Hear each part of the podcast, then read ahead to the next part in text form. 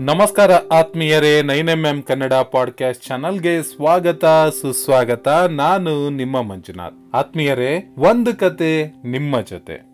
ಕೆಲವು ಜನರು ಸದಾ ಬೇರೆಯವರ ತಪ್ಪನ್ನೇ ಹುಡುಕ್ತಿರ್ತಾರೆ. ದೋಷವನ್ನ ತೋರಿಸಿ ನಗ್ತಾರೆ, ಈಯಾಳಿಸ್ತಾರೆ, ಅಪಮಾನಗೊಳಿಸ್ತಾರೆ. ಇದು ಅವರಿಗೆ ಸಂತೋಷವನ್ನ ಉಂಟು ಮಾಡುತ್ತೆ ಆದ್ರೆ ಆ ಸಂತೋಷ ಕ್ಷಣಿಕವಾದುದು ಎಂಬುದನ್ನ ಅವರು ಮರಿತಾರೆ. ಬೇರೆಯವರ ದೋಷವನ್ನ ಕಂಡು ಮನಸ್ಸು ಕಹಿ ಮಾಡಿಕೊಳ್ಳೋದ್ರಿಂದ ಅವರಿಗೆ ಆಗುವ ಪ್ರಯೋಜನವಾದ್ರೂ ಏನು? ನಕಾರಾತ್ಮಕ ಯೋಚನೆ, ನಿರಾಸೆಯಿಂದ ಅವರ ಮನಸ್ಸು ಛಿದ್ರವಾಗುತ್ತೆ. ಮನುಷ್ಯನ ಈ ಸ್ವಭಾವ ಸರಿಯಾದದ್ದಲ್ಲ.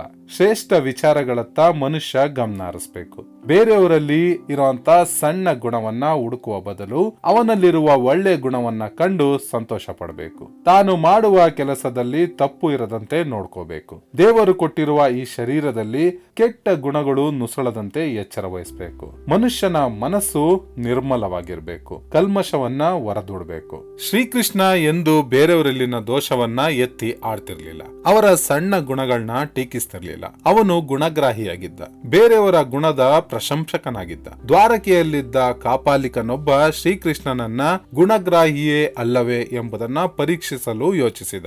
ಒಂದು ದಿನ ರಸ್ತೆಯ ಬದಿಯಲ್ಲಿ ರೋಗಿಷ್ಠ ನಾಯಿಯಾಗಿ ಕುಳಿತ.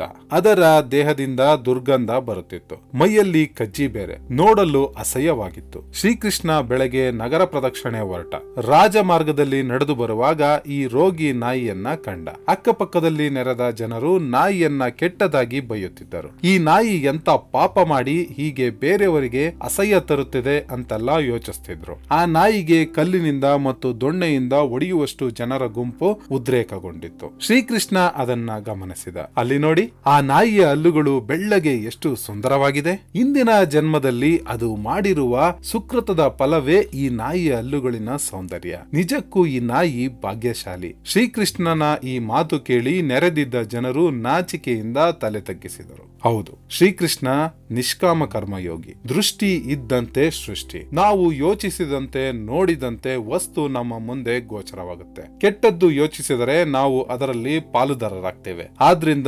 ಗುಣಗ್ರಾಹಿಗಳಾಗಬೇಕಾಗತ್ತೆ. ಬೇರೆಯವರಲ್ಲಿರುವಂತ ಒಳ್ಳೆ ಗುಣಗಳನ್ನ ಗುರುತಿಸುವಂತ ಪ್ರಯತ್ನ ಮಾಡಬೇಕಾಗತ್ತೆ. ಜೀವನದಲ್ಲಿ ಗುಣಕ್ಕೆ ಮಹತ್ತಾದ ಸ್ಥಾನವಿದೆ. ಅಂತ ಗುಣ ನಮ್ದಾಗ್ಬೇಕು. ಧನ್ಯವಾದಗಳು.